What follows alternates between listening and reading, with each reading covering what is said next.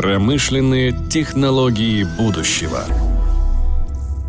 Если есть главная вещь, которой мы научимся за эти недели карантина, это то, что любой процесс, любая операция, которая может быть сделана удаленно, она обязательно будет сделана удаленно, и настанет такой момент, когда возможность удаленного управления любым процессом от управления людьми до управления станками станет критически важной и станет просто необходимой для выживания бизнеса. И здесь я, например, вижу огромные перспективы для технологии интернета вещей в промышленности, которые откроются после того, как закроется карантин. Мой сегодняшний собеседник Дмитрий Соколов, эксперт компании Siemens, именно по интернету вещей. И этот разговор мы начнем сразу же с главного. Дмитрий, вы согласны с моей мыслью, что после того, как ситуация с эпидемией ну, немножко разрешится, одна из тех технологий, которая наиболее бурно пойдет в рост, будет Industrial IoT. Э, несомненно, вы правы, я согласен с вами. И эта технология и э, сейчас бурно развивается, то есть до текущего кризиса. Но понятно, что после тех изменений, которые мы сейчас переживаем, все технологии доступа удаленного сбора данных, анализа данных и быстрого принятия решения из любой точки мира получат новый толчок. И мы понимаем, что а, сейчас те технологии, которые делает в том числе и Siemens, востребованы в промышленности. Да, но мы понимаем, что промышленные предприятия думают не только о том, чтобы смотреть на то, как работает оборудование или как-то управлять этим, но и анализировать данные. То есть смотреть на то, как эффективно их а, процессы зависят от текущих условий бизнеса, от текущих условий поставок и от рынка, и, естественно, от внешней среды. Таким образом, с помощью технологии интернета вещей можно увязать самые разные источники данных, увидеть зависимости и предсказать тренды, что самое важное, и оптимизировать свою работу. Обсудим, как живет, как э, инсталируется, как устроен промышленный интернет вещей сейчас вернемся из будущего в настоящее, я видел очень интересную презентацию Siemens, где все стадии развития интернета вещей были расписаны на три части. Уровень цеха, уровень предприятия и более высокий уровень супераналитики холдинга. Посмотрим на эту историю глазами человека, который управляет цехом, какие задачи надо решать в самом начале, чтобы внедрить интернет вещей э, на уровне станков, на уровне производства, и какие первые положительные результаты можно получить? Мы называем это э, эволюцией цифровой трансформации, то есть эволюцией развития интернета вещей, в том числе и эволюцией развития платформ. А на первых этапах, конечно, заказчикам интересно хотя бы понимать, что происходит с оборудованием, что происходит с процессом, что происходит с производством или с теми изделиями, которые предприятие поставляет э, своим заказчикам, уже B2B. Да? Здесь, конечно, на первый план выходит мониторинг парка, э, видение данных, прозрачность данных, отчетность. Но это простейшие задачи, которые могут быть решены в том числе и без интернета вещей, но с интернетом вещей это решать быстро, просто и эффективно, да, потому что есть готовые решения. Понятно, что у нас есть э, готовые шлюзы к этому, есть возможность э, подключать самые разные протоколы промышленные. И здесь важно понимать именно организационные особенности наших компаний, которые э, иногда бывают закрыты, да, иногда бывают не открыты к облачным технологиям. И понятно, что здесь нужно еще пробивать эти барьеры. И я думаю, как раз текущий кризис этот барьер пробьет, именно ментальный барьер. Мои знакомые производственники, ну, раньше бы их назвали, может быть, таким смешным словом цеховики, когда с ними обсуждаешь интернет вещей, они, в общем, довольно скучны, им не очень интересно слушать про предиктивную аналитику, про анализ, про все остальное, но когда им говоришь, послушай, ты же сможешь дистанционно контролировать, работает ли твое оборудование в ночную смену, когда официально ночной смены нет, и в этот момент у людей загораются глаза.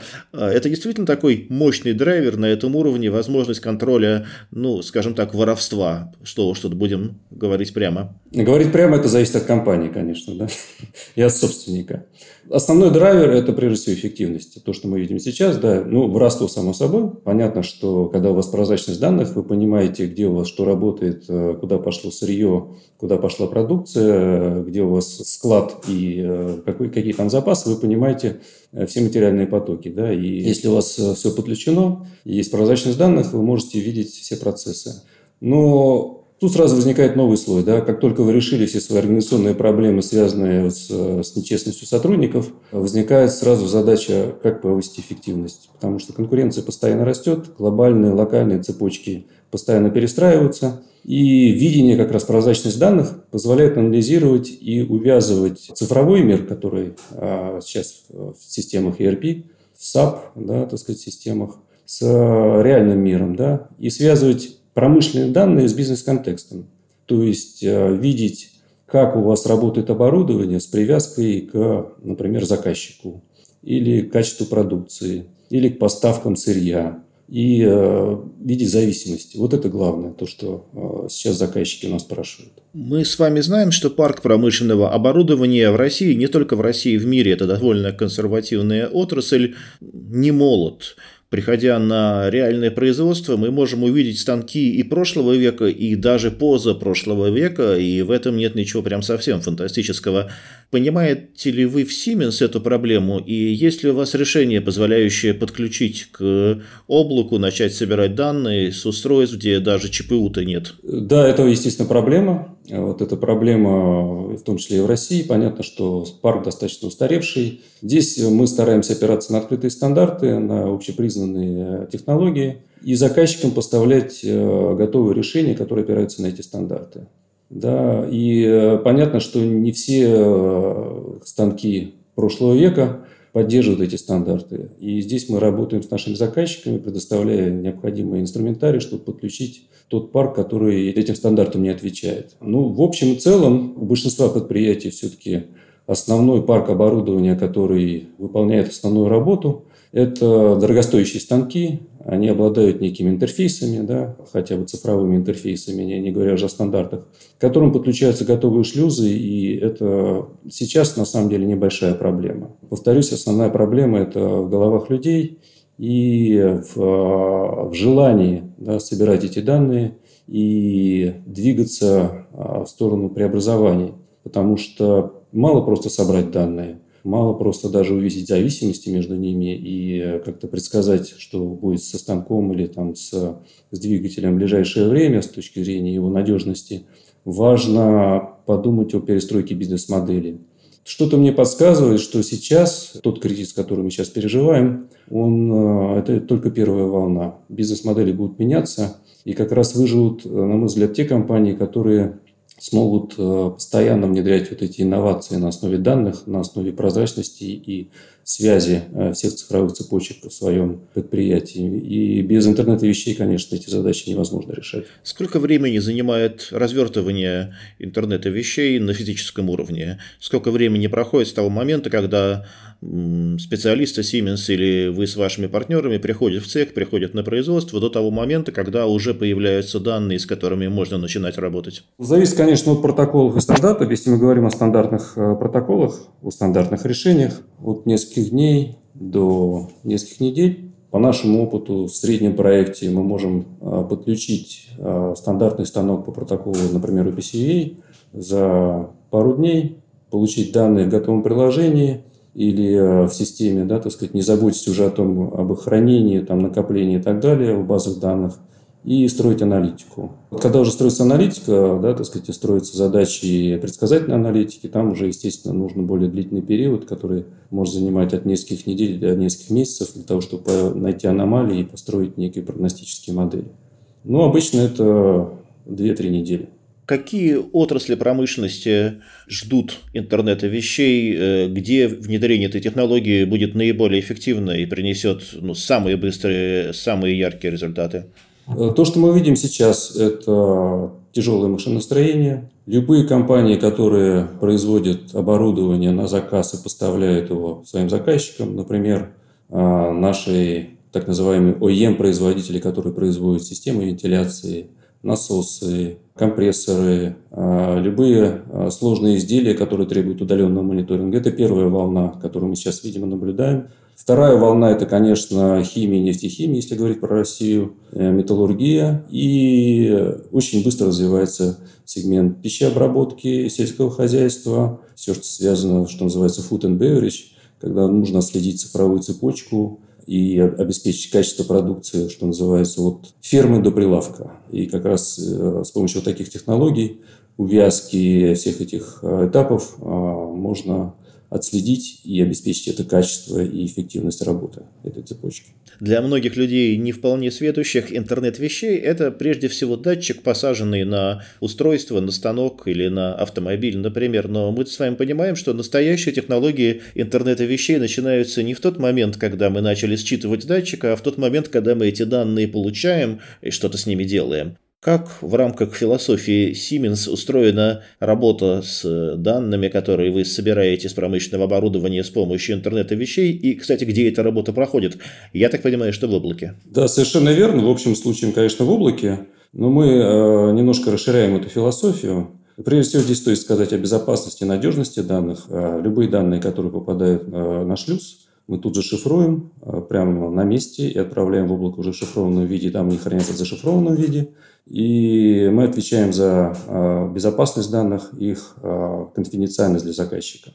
А второе, что очень важно, мы комбинируем не только обработку данных в облаке и хранение данных в облаке, комбинируем с так называемой периферийной обработкой или edge computing.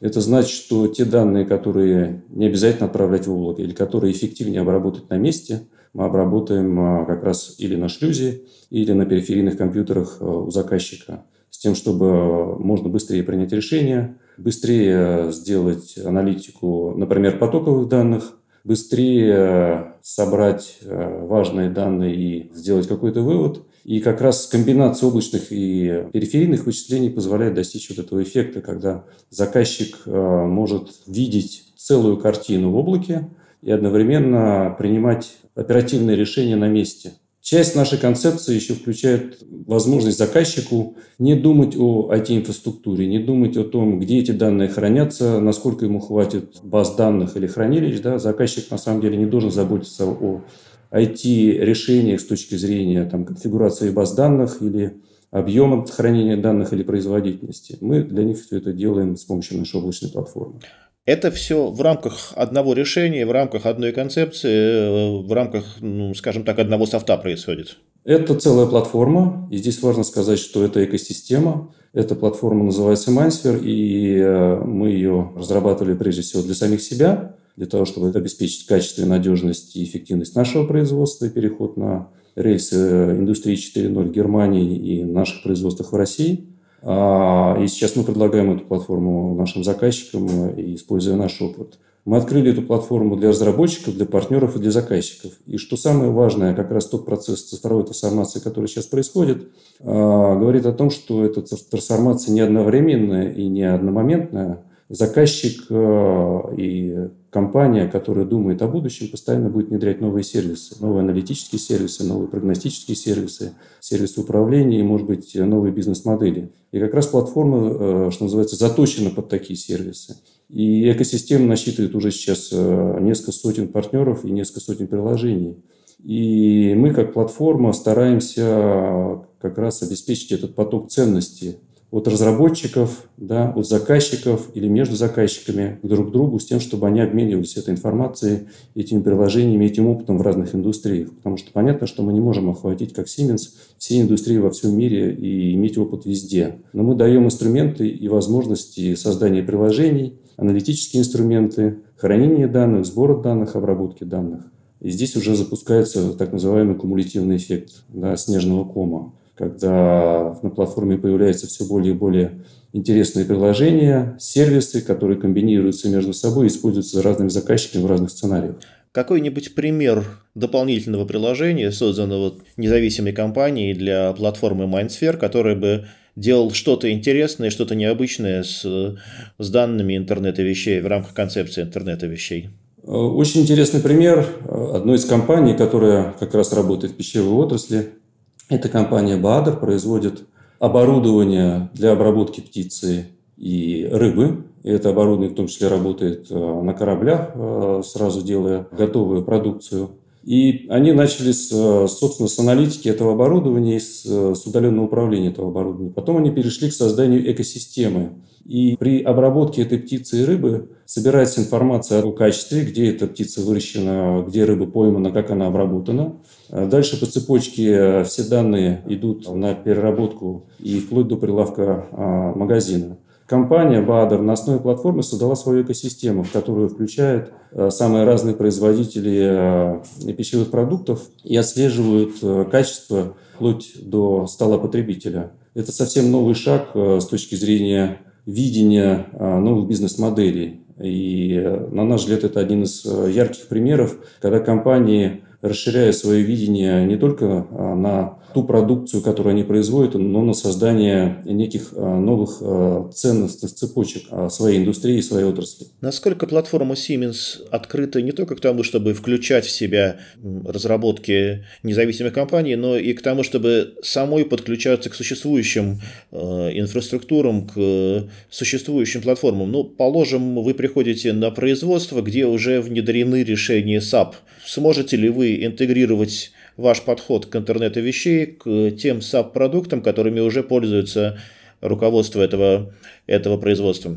Ну, как я сказал, это часть нашей концепции, так как нам нужно увязывать промышленные данные с контекстом, с бизнес-контекстом, а бизнес-контекст – это как раз SAP, или CRM-система, да, которая работает, э, собственно, с заказчиками. И одна из наших задач – это как раз увязать э, промышленные данные, которые мы собираем с оборудования, с финансовыми данными или с данными о поставщиках или о потребителях. И понятно, что у нас, естественно, есть готовые интеграционные интерфейсы к этим системам, но этим не ограничивается, естественно, да, и э, у нас есть возможность создания так называемых озер данных, когда мы можем все данные из финансовых систем, из бизнес-систем, то есть IT-систем предприятия, увязать э, в одну некую э, большое озеро данных и э, настроить увязывание данных вместе с промышленными данными. Тем самым получить новое качество данных в разрезе текущей цифровой цепочки или текущей работы оборудования с увязкой с финансовыми показателями предприятия и заказчиками, поставщиками.